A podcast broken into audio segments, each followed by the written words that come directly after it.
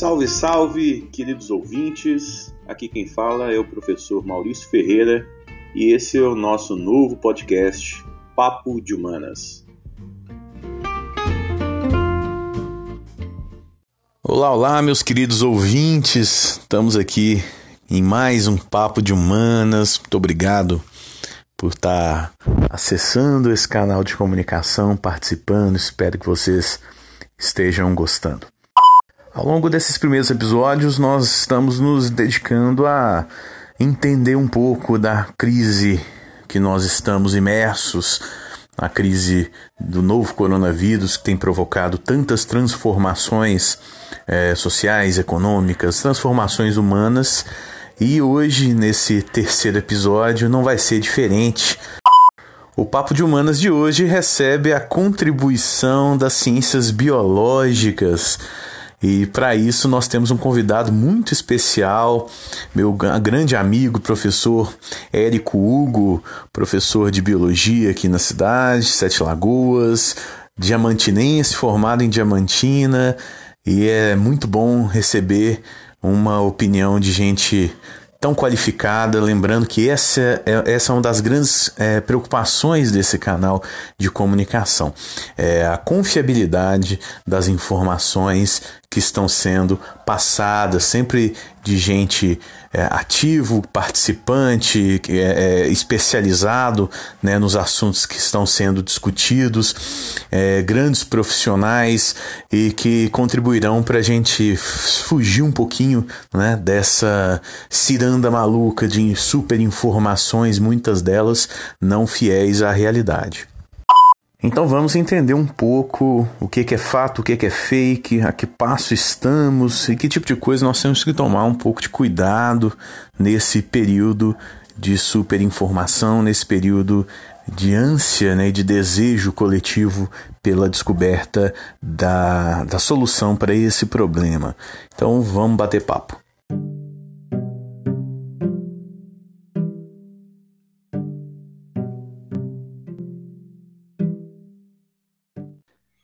Meu querido amigo Érico Hugo, grande professor, seja bem-vindo a esse espaço de comunicação. Muito obrigado pela sua disponibilidade, pela, pela, pela sua, pelo seu desejo de participar desse meu projeto aqui. Seja muito bem-vindo. Cara, um prazer enorme. Desde a primeira, primeira vez que eu fiquei sabendo do projeto, já me empolguei muito. Eu sou um grande fã e um grande consumidor de podcasts.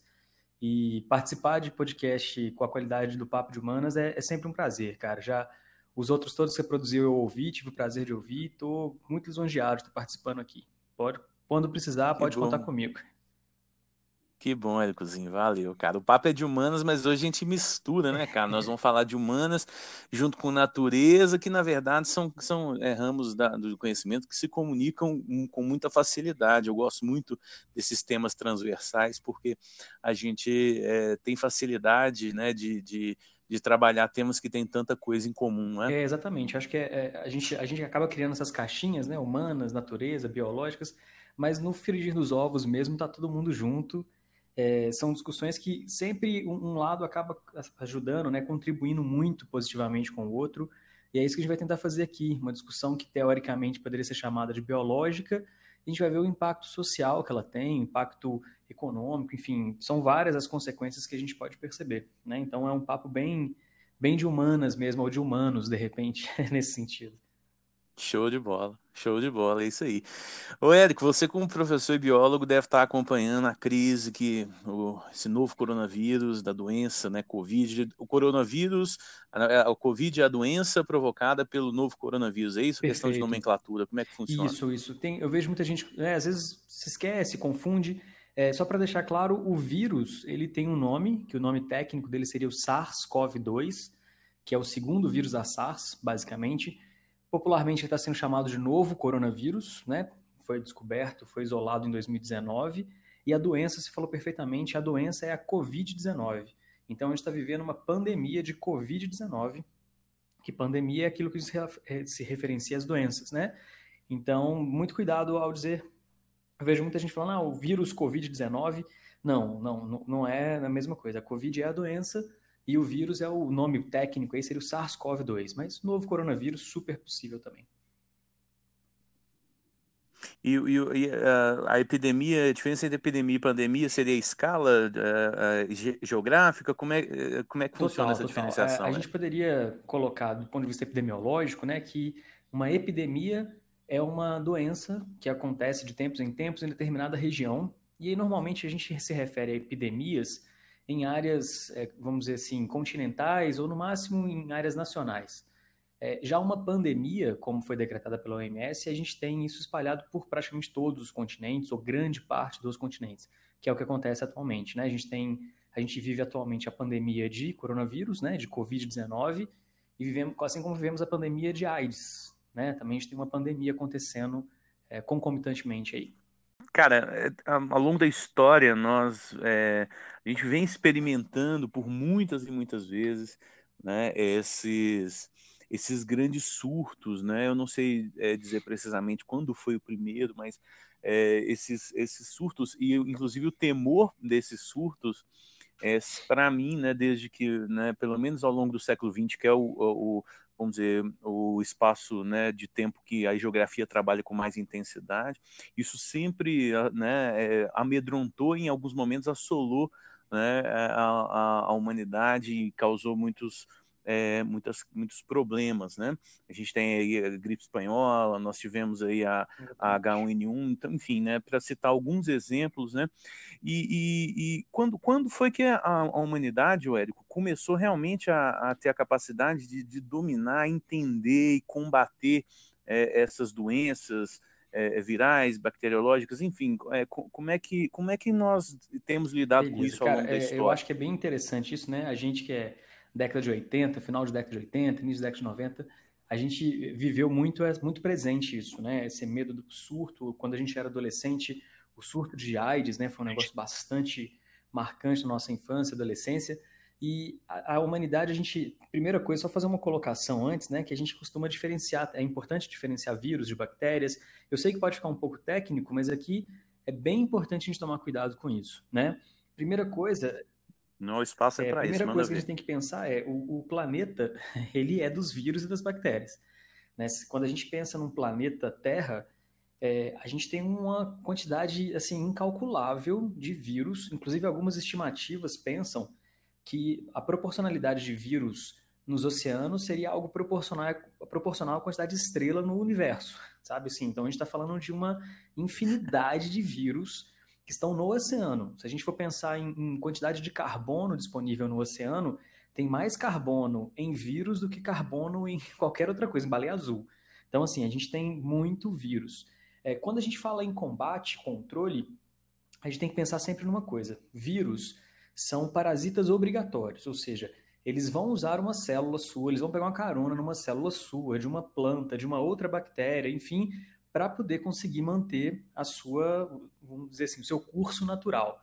Né? Tem aquela discussão se é vida ou se não é, a gente não vai se perder nisso aqui, mas primeira coisa, uma doença causada por vírus e uma doença causada por bactéria, elas têm consequências diferentes para o nosso organismo, podem ter os mesmos sintomas e tudo mais, mas as consequências são diferentes.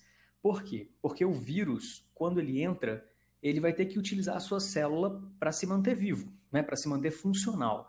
Então, normalmente, os impactos de doenças virais, eles tendem a ser mais profundos, que a gente diz. Ou seja, uma vez que ele se infiltra na nossa célula, não que os sintomas sejam mais fortes, tá? Mas uma vez que ele se infiltra na nossa célula, a detecção, a forma de tratamento, isso fica, acaba ficando um pouco mais complexo, tá? Então, por isso que é importante a gente fazer essa diferenciação. Você colocou muito bem aí, gripe espanhola foi um dos maiores problemas que a gente viveu, né? Há pouco, vamos dizer assim, recentemente, né? A gente com 51 milhões de mortos, se a gente for pensar, H1N1, a própria SARS, que é 2002, 2003 ali mais ou menos, e a gente poderia até voltar ainda, né? Pensar na varíola, na época das grandes navegações, que também foi um problema bastante sério. Como que a humanidade passou a, entre aspas, gigantes nesse momento, a controlar, a dominar, enfim, a combater? Cara, tem um negócio que é revolucionário que chama vacina. Né? Eu sei que é um tópico que às vezes para algumas pessoas soa como conspiracionista e tudo mais, mas gente, vacina é, sem sombra de dúvidas, a melhor arma que a gente tem para conter qualquer, e aí eu estou sendo bastante é, generalista, porque deve ser nesse momento, qualquer epidemia, surto, pandemia, qualquer doença. Né? Então, assim, se existe uma arma que a gente pode colocar no rol assim como a principal arma para controle né, dessas doenças virais, sem sombra de dúvida seriam as vacinas. E, claro, uh, principalmente agora no final, oh, desculpa, agora não, né? Mais recentemente no, no século XX, a gente conseguiu entender bem como que é o mecanismo de ação dos vírus. Então, para finalizar essa resposta e tentar concluir, qual seria então essas duas formas? A primeira, indiscutivelmente, são as vacinas, e agora a gente tem o controle, o contato, entende como que o vírus funciona. E entendendo esse vírus, a gente consegue propor soluções. Vou dar um exemplo muito bobo, mas que está muito na mídia, e tem muita gente falando, nossa, que bobagem esse negócio de ficar lavando as mãos. Exatamente porque a gente entende como é o vírus e como ele se manifesta, como que ele entra nas nossas células, a gente entende que o hábito de lavar as suas mãos com sabão, ele é funcional, porque ele destrói a cápsula do vírus que vai se ligar à nossa célula. Então, assim, além da vacina, que vai ser o futuro, sim, espero, com o conhecimento básico a gente consegue controlar. Tá? Então, assim, é bastante difícil, porque como eu comecei dizendo, só para vocês terem uma ideia, a gente tem aproximadamente 10 bilhões de espécies de vírus ou de formas de vírus diferentes. Então, assim, é muita coisa. Então, a melhor forma seria, obviamente, a vacina como método de prevenção e entender né, o conhecimento, a pesquisa de base sobre a estrutura viral. Eu tô, tô rindo aqui é, de você reafirmando a questão da é vacina. É assustador, é, né, velho? Cada é ramo da ciência é, cada um na sua pilha, né? Eu, por exemplo, como geógrafo, eu estou tendo que reafirmar que a Terra é, é esférica, né? É, a história está tendo que né, mostrar e re retomar a discussão de se houve ou não ditadura militar, e a biologia está penando aí para poder mostrar para as pessoas que, cara, vacina é, foi uma revolução cara, é e salva é, uma quantidade assustadora não, de eu vidas. Vi um, né? Eu vi uma reportagem há pouco falando sobre a revolta da vacina, né? O título da reportagem era a revolta da vacina exatamente por causa disso, porque a galera fica numa paranoia, sei lá o que, que acontece, uma necessidade de negar a ciência que a gente tem visto nos últimos tempos aí, que me assusta muito, cara. E, e reafirmar o óbvio, por mais que não pareça, está se tornando algo muito necessário agora, né? Então, sim, gente, por favor, quem estiver ouvindo, vacina é, sem sombra de dúvidas, a melhor coisa que a gente pode usar para controlar, combater qualquer doença viral. Então, se tiver oportunidade, vacinem-se, tá? É muito importante. Beleza, vacina é importante, vacina é bacana, vacina salva, mas vacina não se cria da noite para o dia, não. vacina não é algo, né, não é uma plantinha que você vai futucar no meio da floresta e que você vai achar um princípio ativo e que vai criar um tratamento. É, existe todo um procedimento, uma metodologia né, de base científica para se desenvolver qualquer tratamento, vacina de doença, né? Como é que funciona, Érico, esse procedimento? É, é, é, um procedimento demorado? Quem define esses parâmetros? Como é que funciona a metodologia científica para se desenvolver uma vacina Cara, nesse sensacional, caso? Sensacional. É, a gente poderia falar em metodologia científica geral, que obviamente a vacina se encaixa nesse, nesse processo. Depois a gente pode especificar um pouquinho em relação às vacinas. Então, sobre metodologia científica, a gente tem que partir sempre de um ponto de observação. Então, por exemplo, a gente percebeu que existe um novo vírus.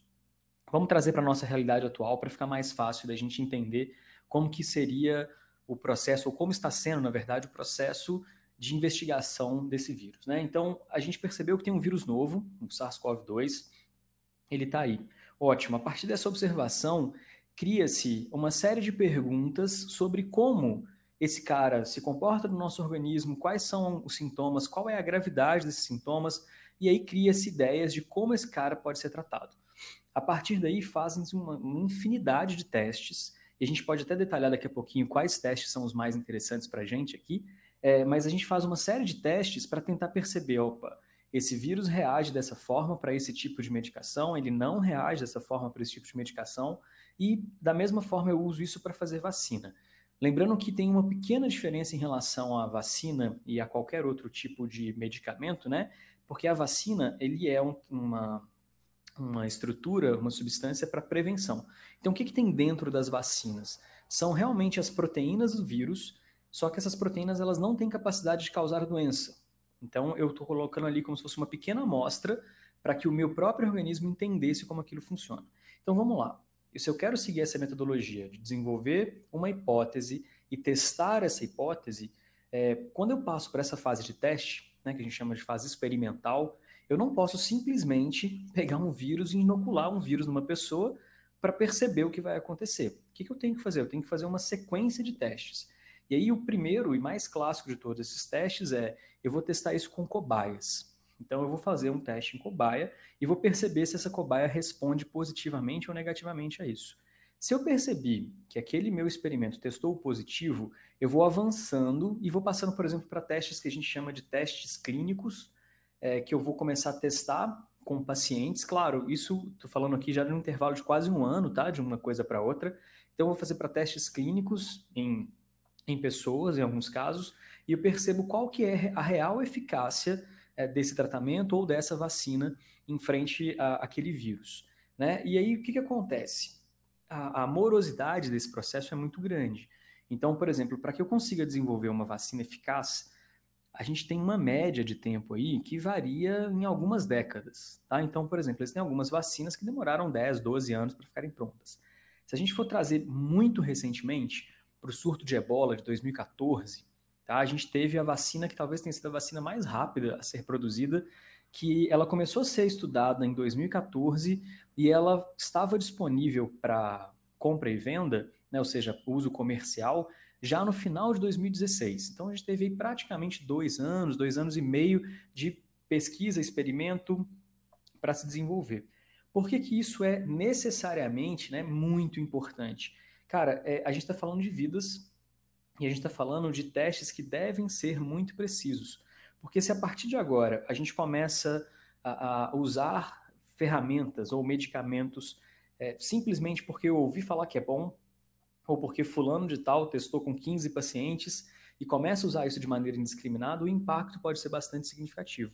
Né? Então, a metodologia científica ela é necessária para qualquer tipo de pesquisa, principalmente quando a gente está tratando de pesquisas médicas, né? E assim, principalmente agora, falando mais sério ainda, dentro de uma epidemia, de uma pandemia como essa. Então, por mais que a gente queira, e eu acredito que todo mundo, e quando eu falo todo mundo, eu estou realmente falando de todo mundo, a gente não vê a hora de ter realmente um tratamento eficiente, a gente ter uma vacina eficiente, uma cura eficiente para a doença, é, para poder realmente passar por essa pandemia. Mas a gente não deve, de maneira alguma, atropelar a ciência. A ciência tem o seu tempo, a ciência deve ser respeitada em relação a esse tempo, porque é assim que ela é feita. Né? Para a gente garantir que o medicamento ou uma vacina tenha a confiabilidade que ela diz ter, a gente precisa de fazer necessariamente esses testes. É, e, e, é interessante, Eric, que, que nós estamos falando de, de testar é, com muitas variáveis, né?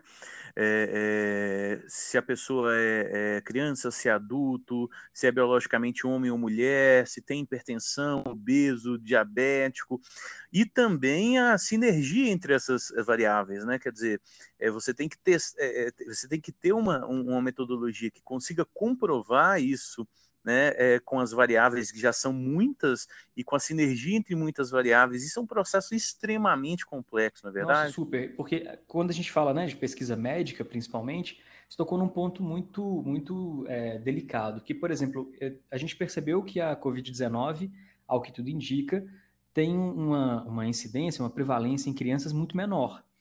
E por quê? A gente não consegue dar essa resposta ainda. Então, se eu desenvolvo um método esse método ele tem que ser eficaz para criança, para idoso, para pessoas que são aidéticas, para pessoas que sofrem de pressão alta, para homens, para mulheres. Então, tudo isso, todas essas, essas questões, né, essas variantes, essas variáveis, elas devem ser analisadas. E aí a gente entra é, um pouquinho mais técnico, mas a gente entra lá na estatística, onde a gente precisa do que a gente chama de N, né, o N amostral. O que, que é o N? O N é o seu número mágico que você vai, vai atingir para realmente perceber se aquele teste funciona. Por que, que eu digo um número mágico? Se eu uso um número amostral, né, um N muito baixo, muito pequeno, eu vou começar a perceber que de repente aquele medicamento é excelente. Mas aí eu vejo que naquele número muito pequeno, de sei lá, 30 pessoas que eu peguei, todas elas tinham o mesmo padrão. Todas elas tinham o mesmo acesso a determinado tipo de medicamento e tudo mais, e eu não, não levei em consideração variantes que são muito importantes. Né? Então, por exemplo, quando eu estou desenvolvendo um medicamento, a gente pensa que esse medicamento vai poder ser usado por grande parte da população, né, ou por, pela maioria da população. E a gente sabe, você como geógrafo muito mais do que eu, que a gente vive num planeta, num país especialmente muito desigual. Então a gente tem que sim avaliar essas condições, porque e como que a gente faz isso, né? Ampliando os nossos testes. Então, por exemplo, é, quando a gente vê algumas pessoas defendendo o uso de medicação ou uso de algumas receitas milagrosas aí é, em curto espaço de tempo, a gente tem que fazer uma questão e não é ser negacionista, não é ser é, de repente pessimista, é realmente ser cientista nesse momento. Falar, peraí, o teste foi feito com qual N? Quais pessoas foram investigadas? Todas essas pessoas já estavam com a doença X? Elas não estavam com a doença X? E se eu testar em pessoas que estavam sadias e testar em pessoas que estavam doentes? Então, todas essas variantes, elas devem conter. Para isso, Maurício, o teste mais legal que eu acho, né, quando eu falo de metodologia científica com os alunos, é o famoso duplo cego. O que é um teste duplo cego? Eu vou ter tanto o médico quanto o grupo de pacientes, eles não sabem o que eles estão recebendo. Então, imagina que eu desenvolvi uma droga para COVID-19, ok? E eu vou testar essa droga num grupo de pacientes. Só que eu que sou médico que estou aplicando o teste, eu não sei se aquele grupo 1 que está recebendo a medicação que eu estou entregando, se ele está realmente recebendo a medicação ou se ele está recebendo um placebo. E esse grupo 1 e grupo 2 de, de possíveis pacientes, eles devem ter a mesma quantidade de pessoas e essas variáveis, elas devem ser as mesmas dentro desses dois grupos, para eu perceber se realmente a presença do meu medicamento pode ou não interferir na resposta daquele grupo. Né? Então é super importante, por isso demora tanto. É isso aí. Então vamos deixar claríssimo aqui, Érico, tá? É, para não deixar nenhuma dúvida para né, esse, essa questão que tem surgido aí sobre tratamento, vacina e tal. Não existe cura para a Covid-19, não existe vacina, não existe tratamento específico para a Covid-19 ainda, correto? É, até hoje, a gente está gravando dia 10 do 4 de 2020, não existe cura para a Covid-19. O que existe são algumas tentativas, algumas respostas que se mostraram muito positivas, mas até agora, dia 10 do 4, a gente não tem cura para a Covid-19. Existem sim pacientes que sobrevivem à doença, são infectados, o seu próprio sistema imunológico consegue produzir defesa, e ao que tudo indica também, a gente não tem tempo para avaliar isso ainda. Quando eu digo não tem tempo, a gente não teve tempo de decorrente da doença, uma doença muito recente, para saber se o paciente fica totalmente imunizado. É muito cedo para a gente dizer que sim e que não, tá? Mas ao que tudo indica, parece que o paciente fica imunizado, mas não existe cura. É, um remédio que você toma para curar essa doença não existe. Vacina também não existe, tá? É, a gente espera muito que está havendo um esforço homérico da comunidade científica para a produção e desenvolvimento de medicamentos e vacinas. Só que, como eu disse, para que realmente a gente possa utilizar uma vacina é, ainda por agora, vai demorar muito tempo. Tá? Eu acredito que no mínimo uns dois anos para produção, mesmo com o volume de, de informações que a gente está produzindo. Então, por enquanto, nada de cura ainda. E, assim, a gente tem algumas esperanças, mas nenhum realmente, é, o tratamento clínico nenhum válido. Eu acho que é importante, então, a gente ressaltar os perigos aí da gente usar esses, esses métodos né, milagrosos. Eu sei que as pessoas, conforme você falou aí, as pessoas, nós estamos muito ansiosos para que esse problema que tenha chacoalhado aí a, né, a nossa civilização, que a gente consiga né, superar isso muito rapidamente, mas essa rapidez ela tem que né, é, é uma coisa exata quase né? Quer dizer o, método científico eu, eu outro dia estava estudando sobre um caso né que você certamente também conhece do da, dos problemas em relação ao uso da talidomida é, no Brasil. Quer dizer é, é, a, gente, a gente começou a usar isso é, na década de 60, quando a talidomida já tinha sido banida na, banida na Alemanha. E é, eu não sei exatamente o porquê disso, mas é, não sei se não houve os testes ou não houve a experimentação suficiente aqui, mas isso gerou toda uma geração de, de, de bebês com má formação dos membros e, e, e, assim isso talvez possa ser usado como um exemplo de como que é o uso deliberado de metodologias que ainda não receberam a, a né, não foram testados pode representar um perigo grande aí para a humanidade, né? É, não, sem sombra de dúvidas, Maurício, você tocou num, num ponto crítico, né, que foi a talidomida. É, e qual que é o grande perigo disso, cara? Se eu começo a usar medicamentos que não foram testados por completo, ou não têm a sua, a sua eficácia é, definida por teste, o, o, risco se torna muito maior. É toda, toda medicação, né? A gente sempre vai utilizar uma medicação usando a ideia de, do custo-benefício. Então, a ideia é você não usar medicamento, claro, né? Ninguém quer ser remediado. Agora, se for necessário fazer um tratamento, é, toda a equipe médica envolvida, todas as pessoas que vão tomar essa decisão, elas partem de um pressuposto de custo-benefício, ou seja, se o paciente ficar com a medicação é melhor ou pior. Então, imagina só, eu tenho, vamos trazer para a nossa realidade agora, de 2020, né? Eu tenho a discussão toda sobre a hidroxicloroquina, sobre a cloroquina, enfim, sobre é, invermectina, sobre uma série de medicamentos que estão sendo utilizados ou que estão sendo ditos que são os medicamentos adequados para o tratamento da Covid-19. Cara, é, é muito arriscado da gente fazer isso, porque o que nós temos hoje são, e a tentativa são de medicamentos que já estão em circulação, ou seja, são medicamentos que passaram por esses testes. Né? Então, teoricamente, esses medicamentos eles são comprovados pela comunidade científica. Só que aí vem um grande detalhe que muita gente esquece de, de perceber. Esses medicamentos não foram testados para a Covid-19. Né? Vou dar um exemplo muito simples, que foi o exemplo mais utilizado por todo mundo que defende o uso da hidroxicloroquina ou da cloroquina, que é o, o estudo feito pela Didier Rallot, que ele chama, que é um médico francês. Ele disse, e a partir dele, que grande parte da comunidade é, que defende o uso da hidroxicloroquina e da cloroquina está se baseando. Ele disse que a cloroquina ele ela acaba com a Covid-19, principalmente em pacientes terminais. Quando a gente pega alguns trabalhos que contrapõem a ideia dele, a gente percebe algo mais ou menos como o seguinte: é, num trabalho usando exatamente a mesma metodologia que ele propôs, de 15 pessoas que estavam infectadas com Covid-19, que foram tratadas com hidroxicloroquina, 13 se tornaram saudáveis e ficaram livres da, da Covid. Então, imediatamente você pensa, poxa, de, de, né, no total de 15, 13 ficaram curados, é maravilhoso. Só que quando você compara mesmo as 15 pessoas que estavam em estágio terminal ou estágio crítico de Covid-19 e não receberam o tratamento de hidroxicloroquina, 14 sobreviveram. Ou seja, teoricamente, a hidroxicloroquina não afeta de maneira significativa. Então, ao que tudo indica, a hidroxicloroquina ela não é, é, é satisfatória para isso. Ah, Érico, então você está dizendo que não vai resolver. Não estou dizendo isso, eu estou dizendo que tem pouquíssimo teste que comprove a real eficácia desse medicamento. A mesma coisa acontece com.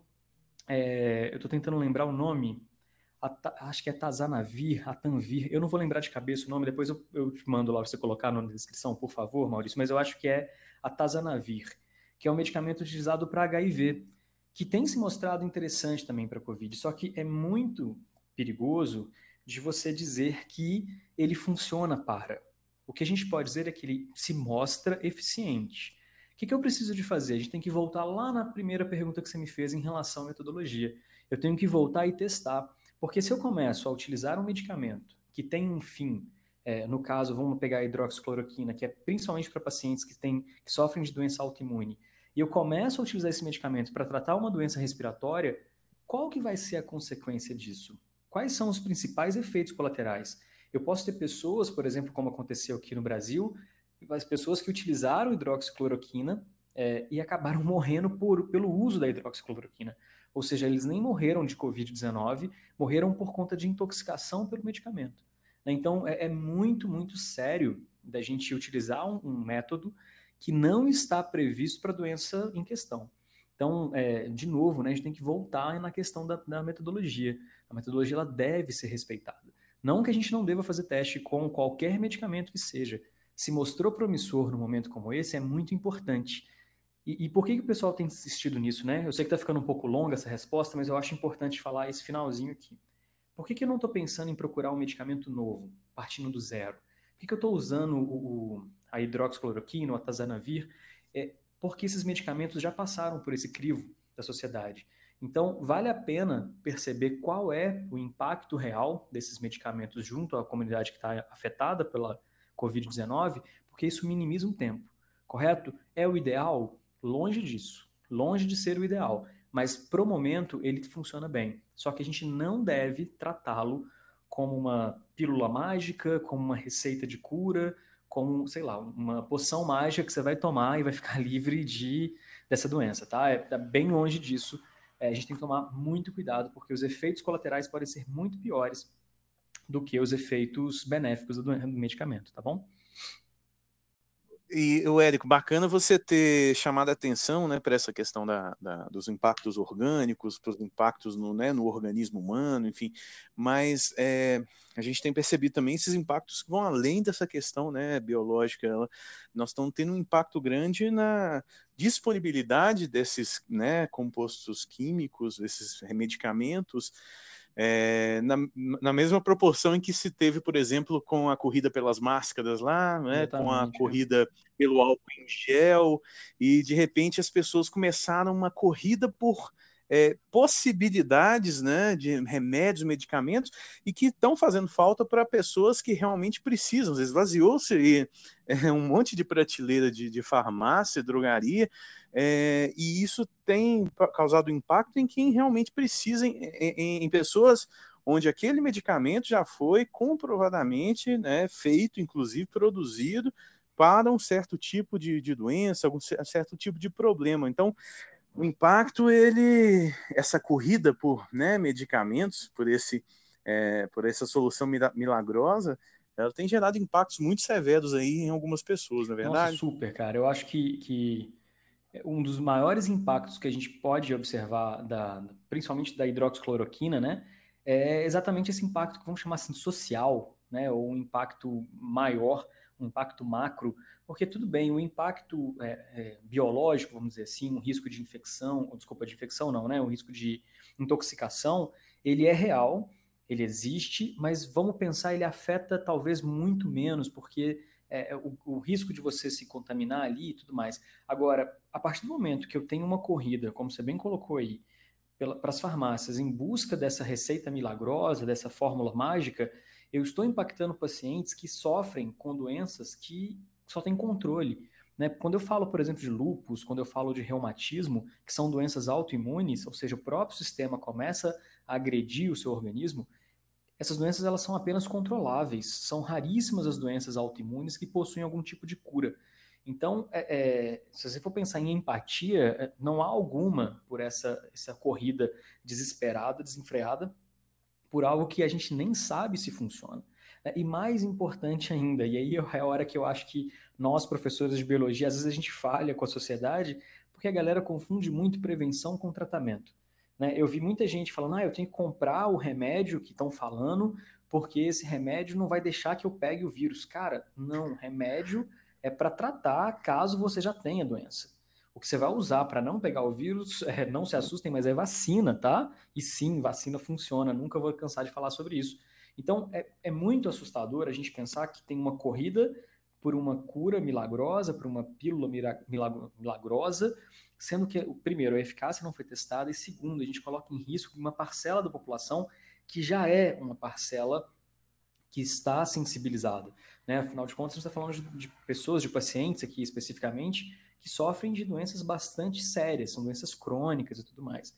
É, a gente poderia, só para poder fazer uma lista bem curta aqui, é, se a gente usa determinado tipo de medicação, você pode sofrer de lesões hepáticas, de lesões renais, de problemas cardíacos, é, de, inclusive consequências neurológicas pelo abuso dessas substâncias. Né? Se a gente traz, por exemplo, a cloroquina, que no norte do país é utilizada principalmente para tratamento de malária, é, eu tenho que saber exatamente a dosagem que eu vou usar. Não é simplesmente ir à farmácia e tomar um, analgésico, como normalmente a gente faz de costume, que já é meio complicado, mas enfim, não é a mesma coisa. Eu tenho que saber qual é a dosagem de medicação que eu devo usar. Então, a gente coloca em risco tanto o próprio paciente, óbvio, a gente já discutiu isso, mas a gente coloca em risco uma grande parte da sociedade, principalmente se a gente é, não sabe como tratar. E lembrando que quando a gente está falando de Covid-19, é, a mortalidade nem é o maior dos nossos problemas. Né? A sobrecarga logística dos nossos hospitais, esse sim é o maior dos nossos problemas. E aí imagina que agora tem uma parte da população que está se automedicando de maneira errada e indo para esses hospitais que já estão sofrendo com todo o problema logístico que já é inerente da pandemia. Então, assim, é bastante arriscado mesmo. E, por favor, pessoal que está ouvindo aí, né, é, evitem cair nessa conversa. A gente sabe que algumas pessoas tendem a defender esse ponto de vista, inclusive dentro do país e fora do país também. E esse ponto de vista, pessoal, ele é radicalmente questionado pela comunidade científica. Né, pra, se o Maurício me permite, eu posso mandar alguns links para anexar junto é, com, Por favor. É, com artigos bem embasados, cara, que refazem os arquivos que apresentaram a eficácia desses testes. E aí eles mostram as falhas estatísticas, é, o porquê que realmente parece ser promissor, mas ainda é algo a ser questionado. Tá? Então, assim, não faz o menor sentido, do ponto de vista epidemiológico, você começar a procurar por uma pílula milagrosa, sendo que ela não existe. Então, assim, e mais importante, né? Vamos pensar, sendo solidários. Se eu estou saudável na minha casa e eu sei que tem um número enorme de pessoas que estão infectadas nos hospitais, que elas usem primeiro, né? Faz muito mais sentido. O, Érico, apesar da minha, do meu desejo da gente estender esse, esse papo, essa prosa por um, né, um longo tempo, eu, eu, queria encaminhar para o final aqui, aproveitando essa sua fala, puxando é, para uma questão sociológica é, de que nós nunca, né, talvez antes, nunca antes na, na história recente, né, é, na nossa história recente, nós tenhamos que fomentar tanto o espírito de coletividade, de comunidade e a empatia. A gente tem falado de empatia o tempo todo, né? Mas é, esse caso de que eu preciso me inserir dentro do contexto de uma sociedade, uma comunidade, de pessoas ao meu entorno, né? não, não existe uma corrida por sobrevivência, né? nós temos que pensar coletivamente no sentido de que é, é, é, muito importante que eu entenda que eu não vou me salvar, né? Eu sou parte de um todo, né? Que Exatamente. precisa, né? É, é realmente é, é precisa vencer isso de uma maneira muito mais ampla. Então, é uma coisa meio individualista essa ideia de que eu vou me salvar e se lasque para lá o restante, é uma coisa sistêmica, né? Nós temos alimentado esse sistema da individualidade e da meritocracia e a gente começa a entrar em outras coisas, mas nunca antes, eu não me lembro pelo menos, né, nessa história recente, é, nós precisamos é, de, de, de, tanto espírito de comunidade, de um espírito de coletividade, justamente por causa disso. É, é, é, algo que eu preciso pensar que existem pessoas que estão literalmente morrendo por conta dessas coisas, nessas irracionalidades que têm ocorrendo aí em torno disso. É, né? Maurício, eu, eu, gosto muito de me, de me ater, às vezes, aos nomes das coisas, e isso é, é muito. dá para a gente fazer uma interpretação, acho que muito interessante, porque, por exemplo, quando a gente fala de guerra, né, e, e a gente viveu, num, a gente vive num país que teoricamente tem um, um histórico menos belicista, mas quando a gente fala de guerra, essa guerra afeta um povo, um povo que está longe, um povo que está ali. Mas agora, quando a gente traz para a palavra, realmente, a gente está falando de uma pandemia, cara. Uma pandemia, você tá, não tem como você ficar fora dela. né? Nós fazemos parte diretamente, a gente é impactado e a gente impacta a essa pandemia. Então, é, é muito ruim a gente pensar que, pô, a gente está enclausurado, a gente está trancafiado dentro de casa. Cara, você acabou de, com isso, você acabou de dizimar uma quantidade absurda de vírus que poderiam estar te utilizando como um possível transporte. Então, pensem dessa forma. Eu sei que é angustiante, mas essa ideia do indivíduo, do que eu posso, do que eu. Cara, pensa, você está fazendo muito ficando em casa. E pode parecer que não, mas o impacto disso é gigantesco para gente, tá? Se existe alguma coisa a quebra os estudos. A quebra isso, daquele modelo de progressão, né? É, cara, você tem a única coisa que se comprovou em qualquer estudo, qualquer, é, é, que o isolamento social é necessário. Então não é porque de repente o medicamento A, o medicamento B, ele se mostrou interessante que a gente tem que afrouxar é, esse isolamento que a gente está fazendo. Não, cara, por enquanto a gente tem que mantê-lo.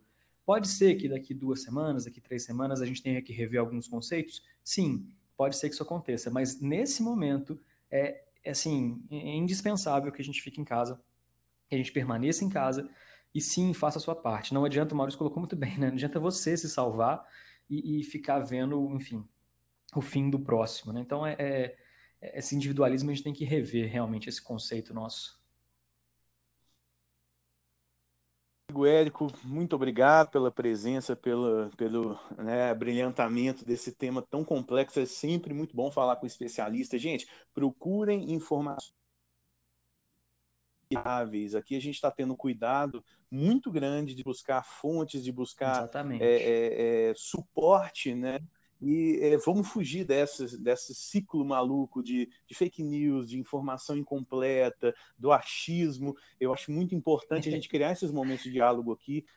Agradecer mais uma vez ao Érico, valeu demais, Érico. Muito obrigado pelo seu tempo, pela sua é, disponibilidade para nós aqui. Cara, eu que agradeço pelo convite. É, eu acho que você tocou num ponto muito bom da para a gente finalizar. Pessoal, não tem o que ser discutido com opinião, tá? A sua opinião é linda, é muito legal, mas ela não serve como um argumento científico. Tá? Então, a gente vai discutir é ciência, a gente tem que falar nesse momento como ciência. Sua opinião é ótima, mas nesse momento, para discutir com ciência, a gente precisa de fatos ou argumentos científicos.